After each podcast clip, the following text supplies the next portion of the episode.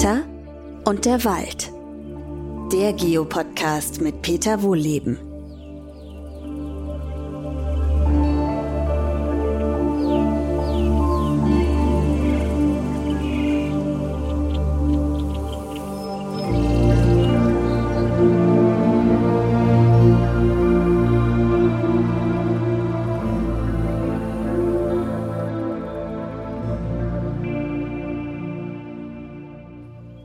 Zu einer neuen Podcast-Folge.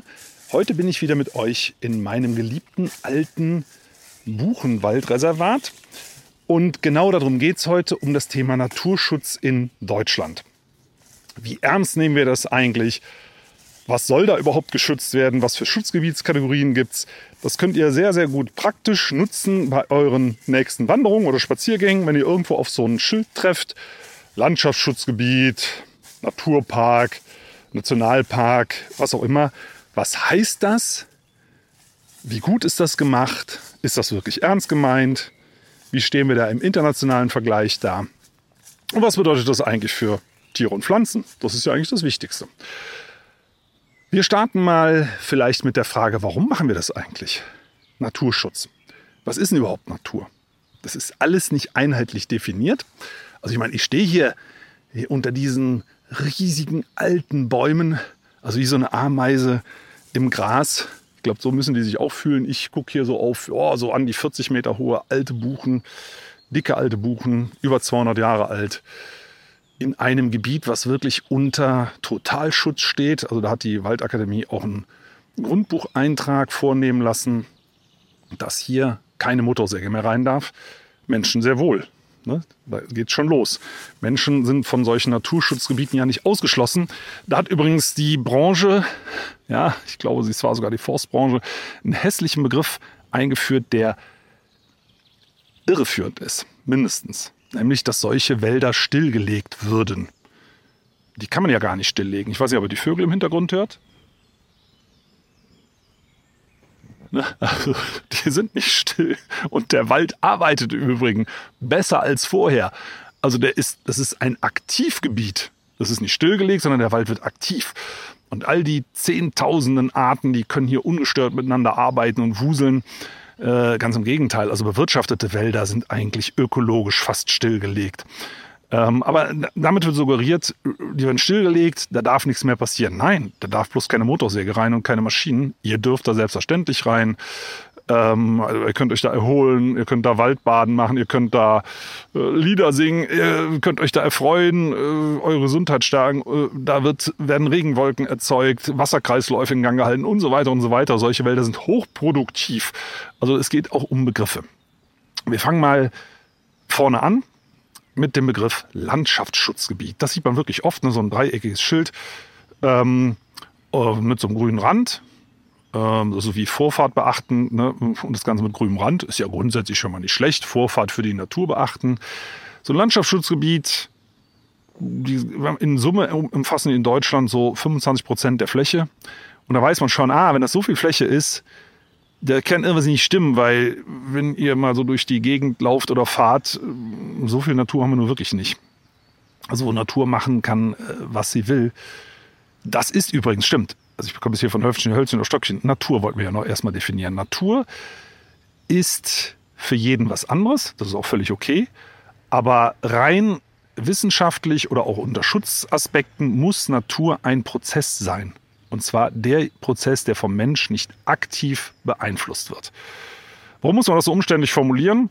Also nicht aktiv beeinflusst, passiv durch den Klimawandel, ne, durch Mikroplastik, Abgase beeinflussen wir jeden Quadratmeter dieser Erde. Danach hätten wir gar keine Natur mehr, kann man so sehen. Ich wäre da ein bisschen äh, großzügiger und würde sagen, nee, es geht um das aktive Beeinflussen, das Managen. Also im Wald zum Beispiel Bäume abhacken, neue anpflanzen, die Arten bestimmen, ne, wer darf da wachsen, wer nicht und so weiter. Das ist aktives Management, das ist Natur nicht. Also Natur ist ein Prozess, wie er seit Jahrhunderten, Millionen Jahren stattfindet, den der Mensch eben jetzt nicht aktiv beeinflusst. Das brauchen wir zum Schutz, so eine klare Definition. Keine aktive Beeinflussung. Okay, aber man darf sich da aufhalten. Das ist ja eine passive Beeinflussung. So, Landschaftsschutzgebiet. Was ist denn da erlaubt? Eigentlich fast alles. Ja, muss man leider so sagen. Da geht es nämlich um das Landschaftsbild. Da geht es wirklich um ein Bild. Ganz überwiegend. Also, man darf jetzt keine Hochhäuser oben auf dem Bergkamm aufstellen, ne, weil das das Landschaftsbild stört. Ja, das finde ich ja auch grundsätzlich gut.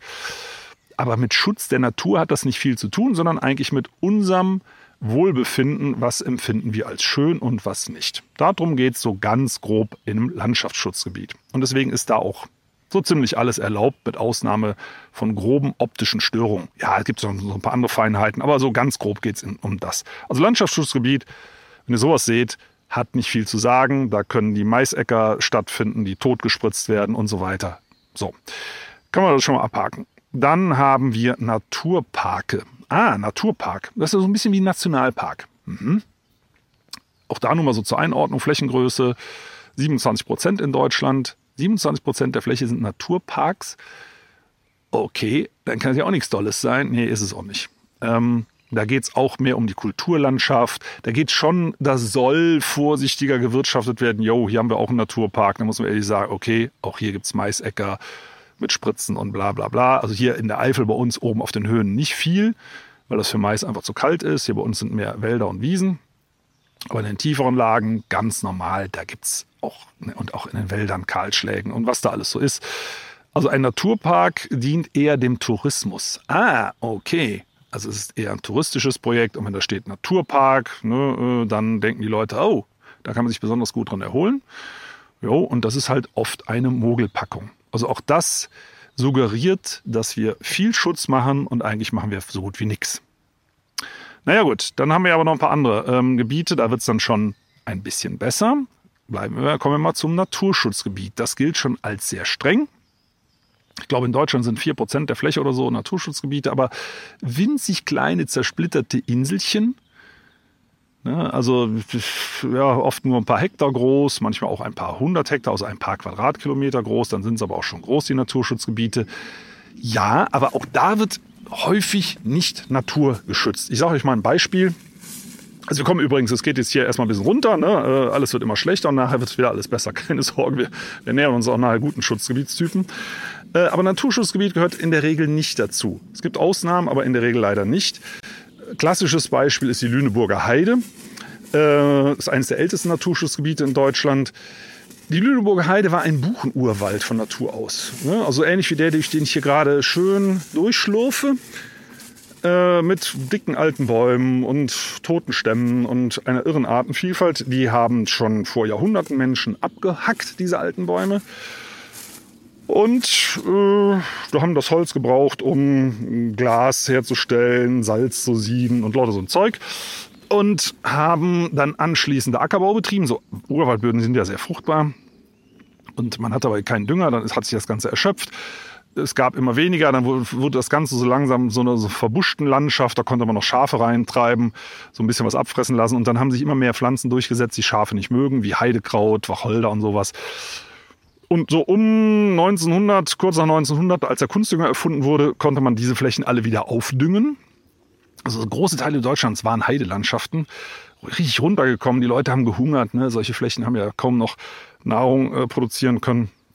Ja, man konnte das alles wieder aufdüngen, neu umfügen und dann ist das immer weniger geworden. Und das ist so, auch damals hat man der guten alten Zeit nachgetrauert und gesagt, oh, die ganzen Wacholderheiden verschwinden, obwohl das ja sehr naturferne Kulturlandschaften, völlig runtergerockte Naturlandschaften waren.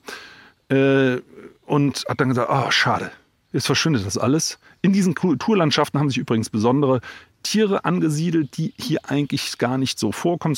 Klassiker ist die Heidelerche, wie der Name schon sagt. Ne? Heide gab es ja hier nicht. Wenn überhaupt, müssten es Urwaldlärchen sein, die gibt es übrigens nicht.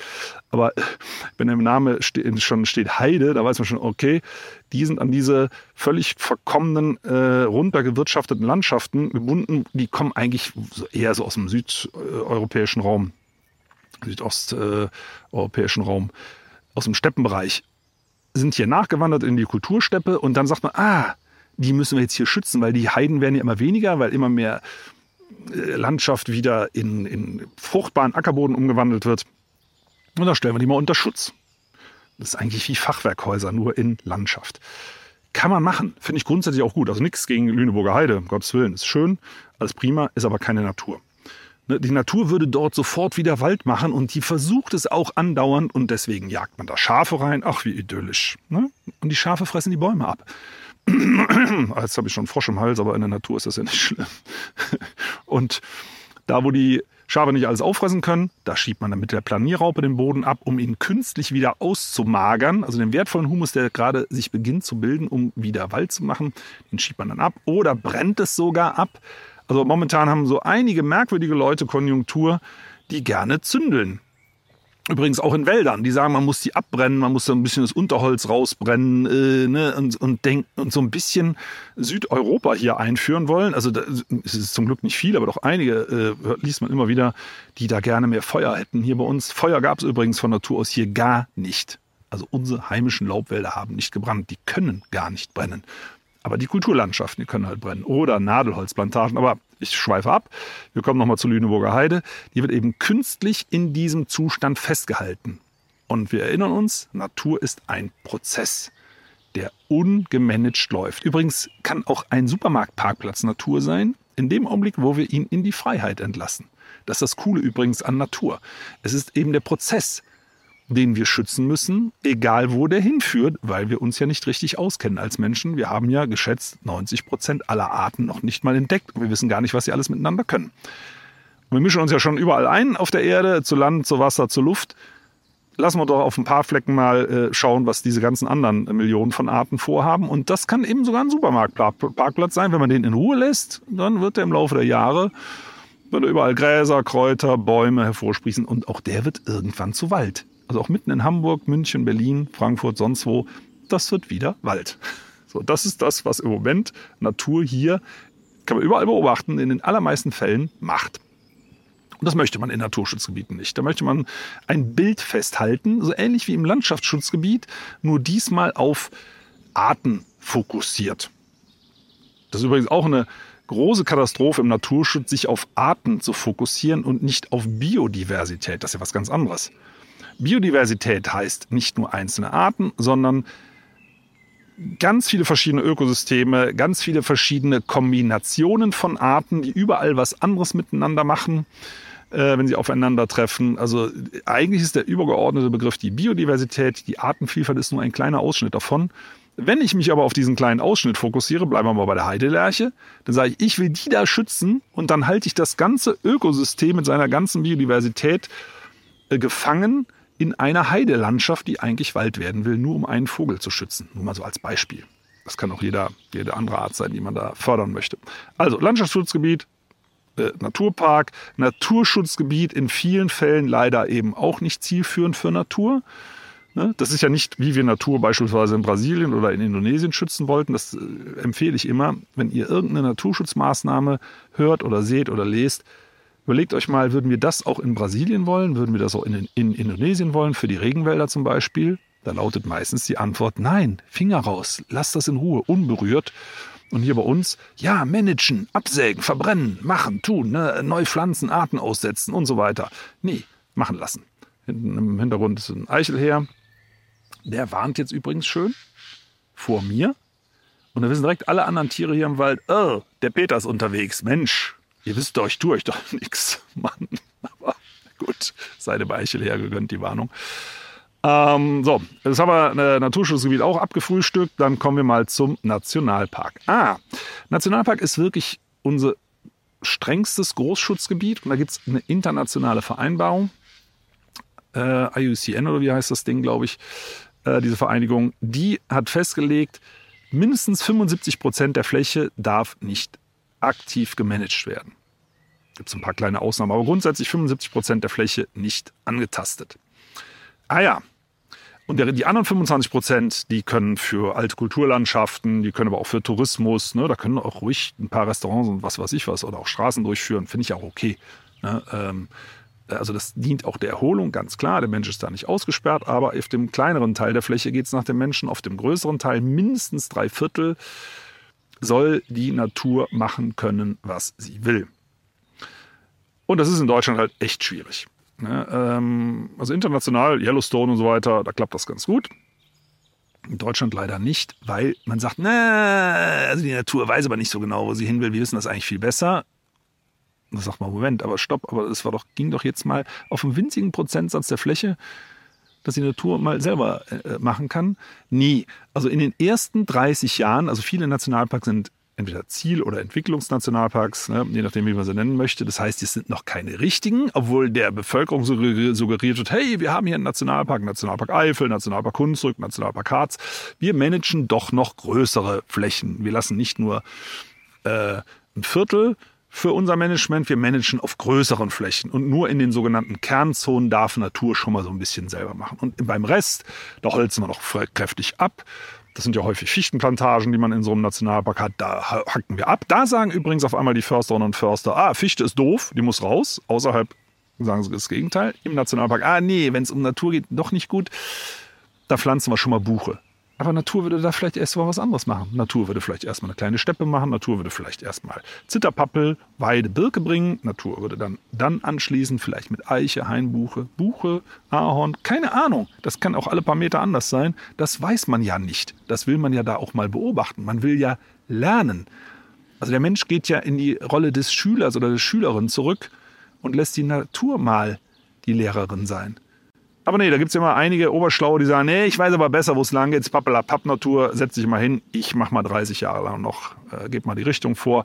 Das ist leider in vielen deutschen Nationalparks der Fall. Und es gibt eine Pufferzone. Eigentlich muss eine Pufferzone ja außen puffern. Das ist der Sinn eines Puffers. Der puffert ab, um den Kern zu schützen.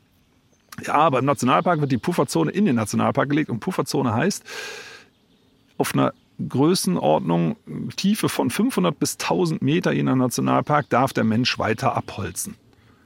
Um zum Beispiel die Nachbarwälder vor Borkenkäfern zu schützen. Also wenn es um Fichtenplantagen geht, die absterben. Die Natur schmeißt die meistens raus, die Fichte, und bringt dann dort wieder Laubbäume. Das gefällt aber vielen Menschen außenrum nicht, aus der Forst- und Holzlobby. Die sagen, ja, geht das nicht, ne? könnt ihr im Nationalpark hier nicht einfach da die Natur da, das geht doch nicht und das greift nachher auf unsere äh, Dinge hier über, auch euer Borkenkäfer. Das macht er sowieso. Die Fichte wird hier in Deutschland verschwinden. Aber egal, man macht dann den Nationalpark verantwortlich und sagt, da muss jetzt mindestens auf, einen, auf einem halben bis einen Kilometer Tiefe jeder Käferbaum raus.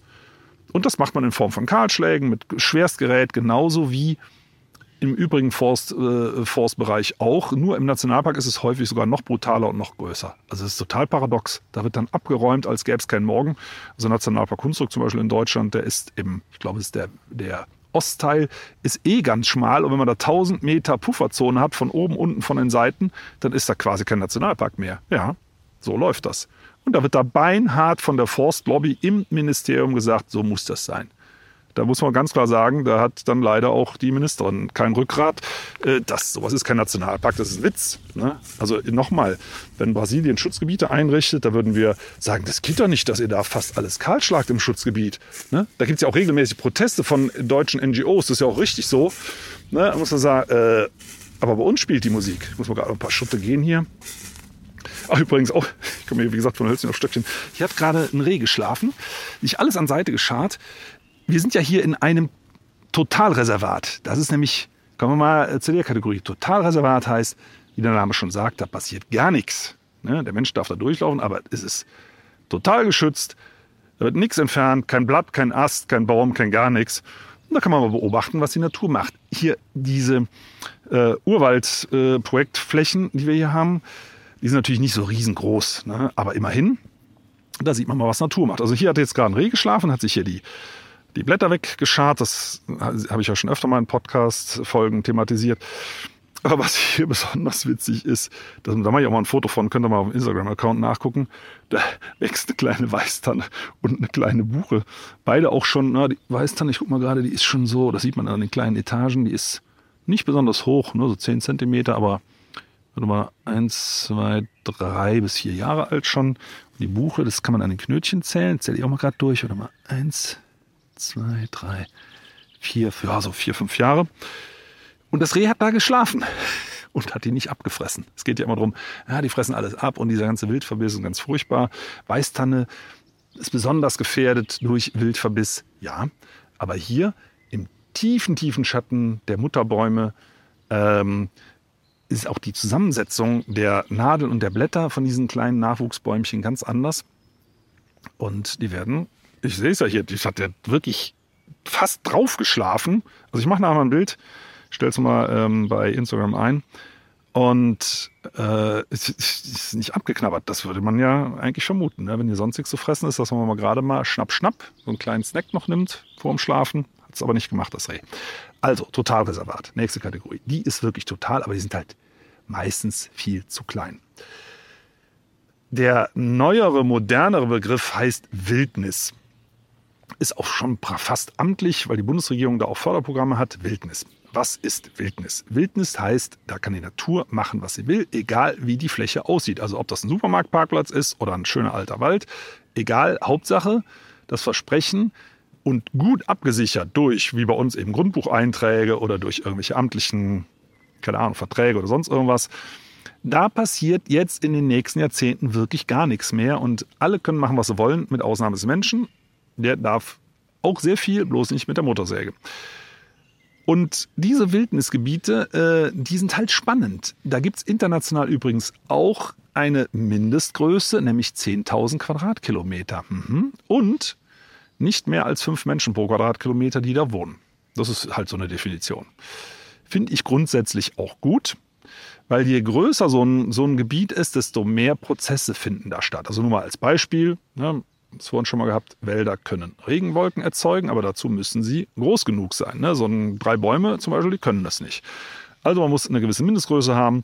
So ein Wolfsrudel braucht 200 bis 300 Quadratkilometer. Ne? Das wäre schon schön, wenn man da mehrere drin hätte. Ein Luchs braucht auch so 50, 100 oder wie viel Quadratkilometer. Also auch viel Fläche brauchen diese Tiere. Selbst eine Wildkatze braucht 7 bis 10 Quadratkilometer. Also eine Wildkatze ist nicht viel größer als eine Hauskatze, frisst auch überwiegend Mäuse. So eine, so eine, ich hätte beinahe gesagt, Olle, nein, wunderschön, aber ich sage nur ein kleines Tier halt. Wildkatze braucht riesige Areale, damit da was stattfinden kann. Also wir brauchen große Gebiete. Haben wir in Deutschland nicht. Wir haben in Deutschland aktuell Anteil an der Gesamtfläche 0,6 Prozent Wildnis. Also auf 99,4 Prozent mischen wir uns kräftig ein inklusive Naturschutzgebiete, Nationalparks, Landschaftsschutzgebiet, Naturpark und natürlich alle anderen Flächen. Und bei 0,6 Prozent sagen wir, komm, das ist für euch. Mhm. Das ist zu wenig. Wildnis ist spannend. Also wozu brauchen wir überhaupt Wildnisgebiete? Naja, wir hängen nach wie vor von der Natur ab. Alles, was wir machen, also egal wo ihr jetzt diese Podcast-Folge hört, da stand mal ein Buchenurwald, wenn es in Deutschland ist. Oder es war ein Moor. Oder es war ein Fluss, sind ja auch begradigt, die ganzen Flussschleifen sind weg. Also überall da war Natur. Das ist schon okay, dass da nicht mehr überall Natur ist. Also irgendwo müssen wir hin. Und wir haben uns durch Ackerbau, das war eigentlich die Kernerfindung, dass wir sehr viel Nahrung auf kleiner Fläche erzeugen können, haben wir uns halt irre vermehrt. Ne? Über 8 Milliarden. Und davon ist keiner zu viel. Also ich jedenfalls nicht. Ihr auch nicht. Also alle haben ja ein Lebensrecht. Und von daher brauchen wir natürlich auch Bewirtschaftungsfläche, aber wir müssen der Natur einfach mehr zurückgeben, ne? weil wir nach wie vor davon abhängen. Wir hängen von den ganzen Bakterien, Pilzen in unserem Körper alleine schon, aber um uns herum auch ab. Wir hängen vom Wasser, unserem wichtigsten Lebensmittel ab und das machen Wälder durch Wasserkreisläufe. Ne? Die kühlen das auch ab, sonst wäre der Klimawandel schon äh, noch ganz woanders. Die Ozeane kühlen ab und so weiter. Wir brauchen also Natur zum Überleben. Und davon abgesehen ist es auch moralisch natürlich ein Erfordernis, ne, dass wir sagen, wir können nicht so arrogant sein als eine Art, also jetzt kommen wir nochmal auf Deutschland zurück, 99,4 Prozent der Fläche für uns zu krallen und zu sagen, alle anderen Millionen Arten hier, bitteschön, das ist für euch 0,6 Prozent. Das ist nicht fair. Es muss also mehr werden. Dazu gibt es übrigens ein Abkommen in Montreal äh, letztes Jahr im Dezember. Da hat man sich versprochen, international 30 Prozent der Landfläche und der Meeresfläche zu schützen. Wow, klasse. Da habe ich echt, ich mich gefreut. So, dann gucken wir mal genauer hin und dann sieht man, ah, aber von diesen 30 Prozent, das muss ja überall gelten, für jedes Land. Da kann sich kein Land rausmogeln, auch Deutschland nicht. Nee, nee. Wir haben ja zwei Drittel Möglichkeiten, äh, äh Natur zurückkommen zu lassen, nämlich ein Drittel Wald und, also um die 100.000 Quadratkilometer, ist ein bisschen weniger als ein Drittel, und 100.000 Quadratkilometer Tierhaltungsfläche Ne, den Fleischkonsum könnte man ja auch etwas reduzieren und dafür große Flächen eben frei machen.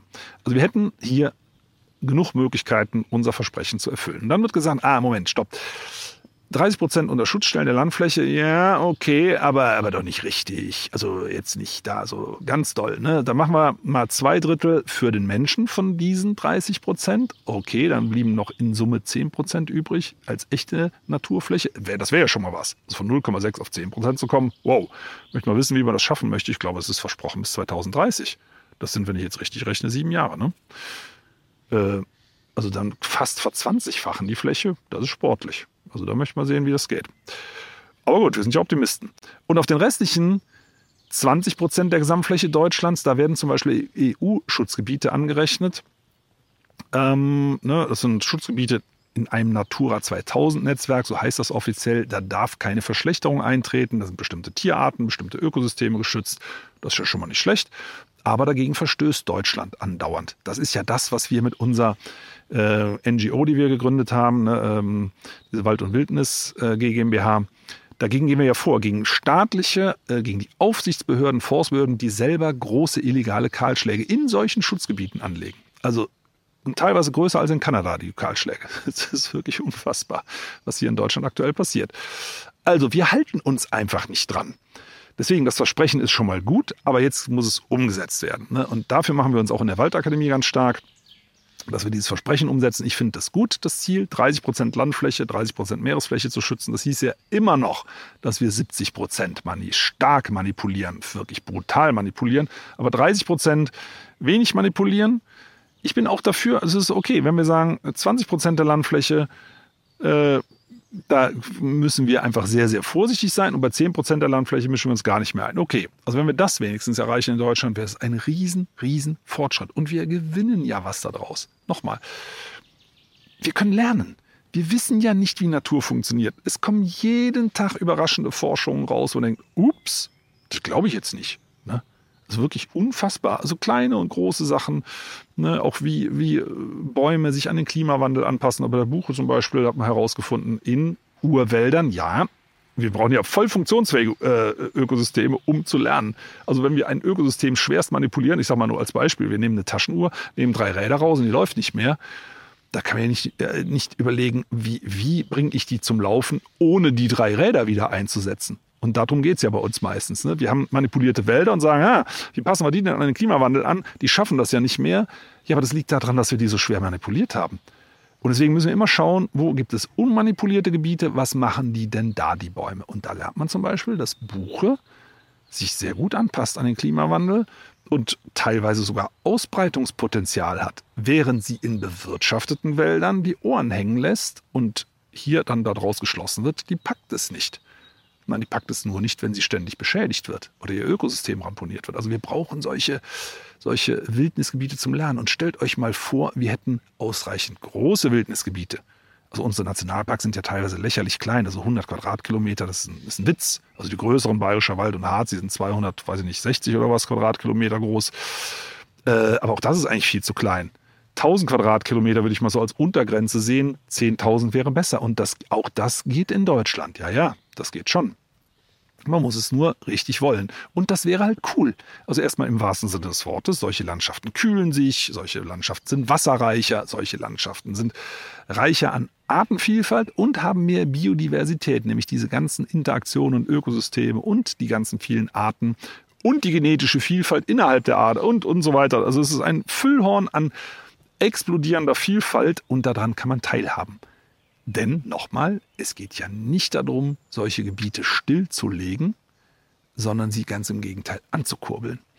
Und da könnt ihr durchlaufen, könnt ihr wandern, könnt euch erholen, ganz tolle Tierbeobachtungen machen. Da müsste natürlich auch sofort die Jagd verboten werden, was in Deutschland leider nicht in allen Nationalparks der Fall ist.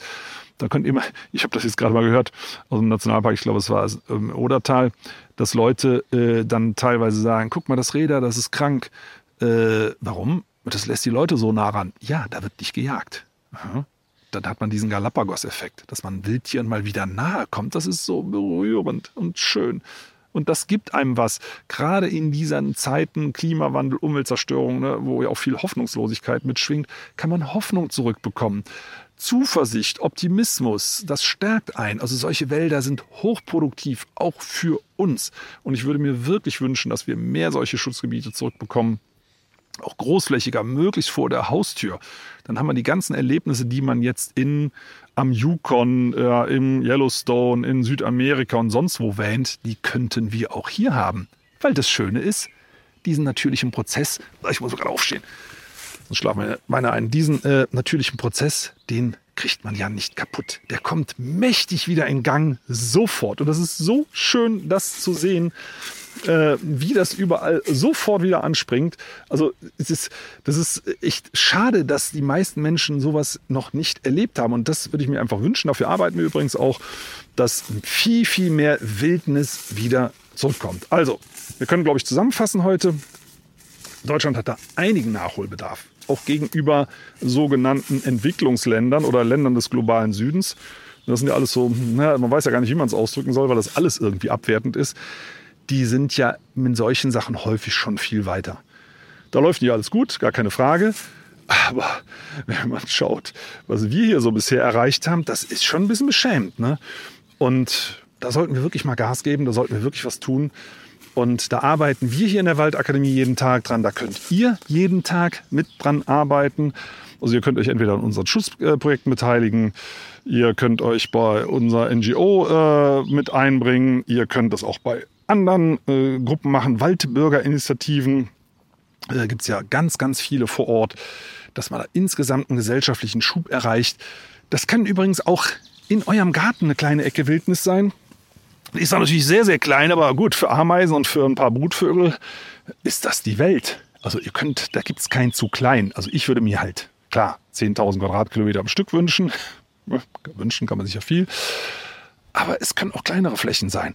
Also da zählt wirklich alles. Und wenn es ein einziger Baum ist, den ihr bei euch im Garten pflanzt, wenn es ein heimischer ist und natürlich noch besser, Ihr lasst die Natur entscheiden, was da wächst. Schaut doch mal, selbst in eurem Balkonkästen, wenn ihr keinen Garten habt, selbst da ist Natur. Da wachsen ja teilweise Bäume. Ne? Wenn ihr das mal ein Jahr lang zwar gießt, aber ansonsten nicht managt, euren Balkonkasten, da wachsen sofort irgendwelche Pflanzen, oft sogar Bäume. Also Natur kehrt überall zurück. Das ist das Schöne und noch schöner ist es, wenn man sie dabei beobachten kann, ein bisschen unterstützen kann in die Städte mehr Natur, ins Land mehr Natur, insgesamt internationaler Verantwortung gerecht werden und größere Schutzgebiete zu haben, wo wirklich nicht manipuliert wird. Und das ist eigentlich das größte Geschenk, was wir uns in Sachen Zukunft selber machen können. Und nochmal, das bringt unheimlich viel Zuversicht, Optimismus und wirkt so der in Anführungszeichen Klimadepression oder Umweltdepression, die ja doch teilweise um sich greift, entgegen, weil man sieht, wir können was machen, indem wir es lassen. In diesem Sinne viel Spaß beim drüber nachdenken und beim Natur zurückkehren lassen.